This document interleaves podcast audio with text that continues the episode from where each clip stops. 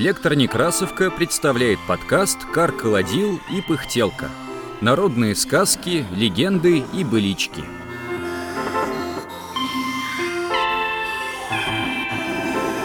Иванка-медведка. Читает Екатерина Фадейкина.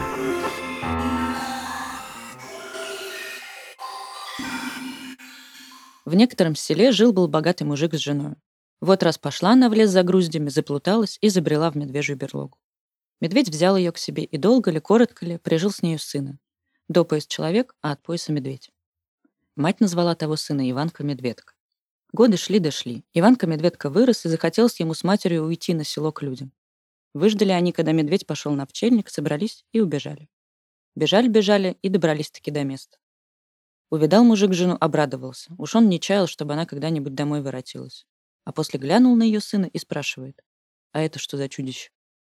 Жена рассказала ему все, что и как было, как она жила в берлоге с медведем и как прижила с ним сына. До пояс человек, а от пояса медведь.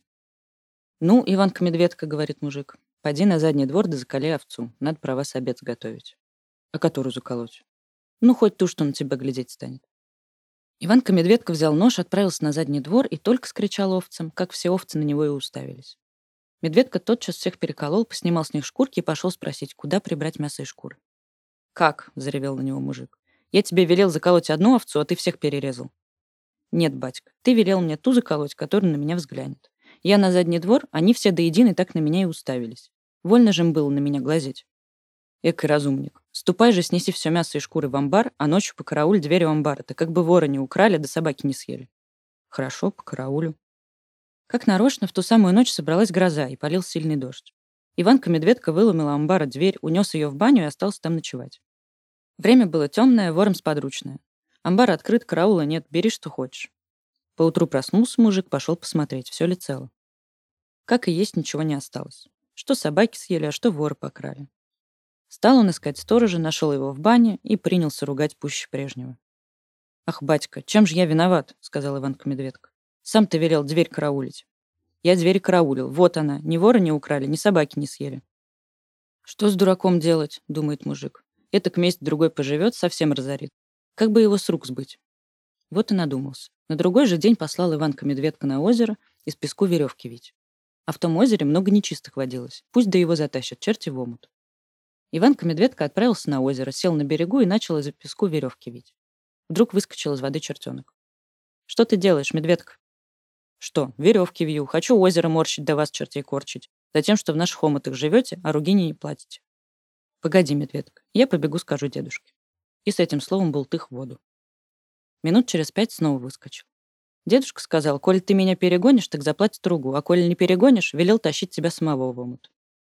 Вишь, прыткий. Ну, где тебя перегнать меня? Говорит медведка. У меня есть внучек, только вчера народился, и тот тебя перегонит. Не хочешь ли с ним потягаться? Какой такой внучек? «Вон под колодой лежит», — отвечает медведка, да как вскрикнет на зайца. «Ай, заюшка, не подгать». Заяц бросился без памяти в чистое поле и вмиг скрылся из виду. Чертенок был за ним. Да куда? На полверсту отстал. «Теперь, коли хочешь», — говорит ему медведка, — «побежим со мною. Только, брат, с уговором. Если отстанешь, я тебя до смерти убью». «Что ты?» — сказал чертенок, и был тых в.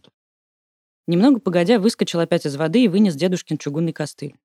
Дедушка сказал, коли вскинешь ты вот этот костыль выше, чем я вскину, так заплать стругу.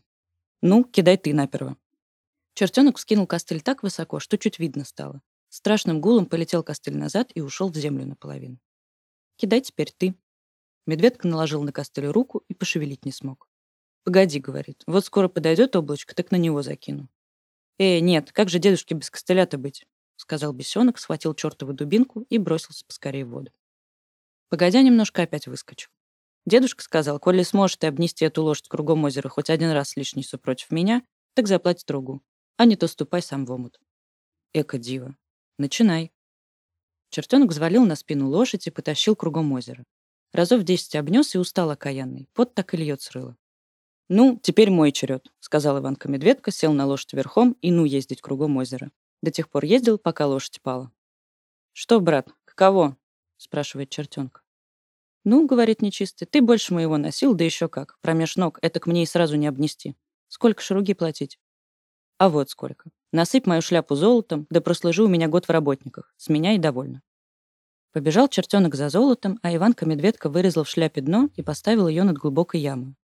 Чертенок носил-носил золото, сыпал-сыпал в шапку. Целый день работал, а только к вечеру сполна насып. Иванка-медведка добыл телегу, наклал ее червонцами и свез на чертенке домой. «Разживайся, батька, вот тебе батрак, а вот и золото».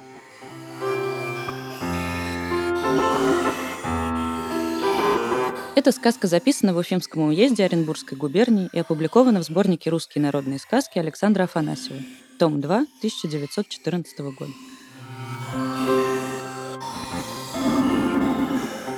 Над подкастом работали звукорежиссеры Олег Лейнов, Анатолий Соломатин, Павел Рябинин.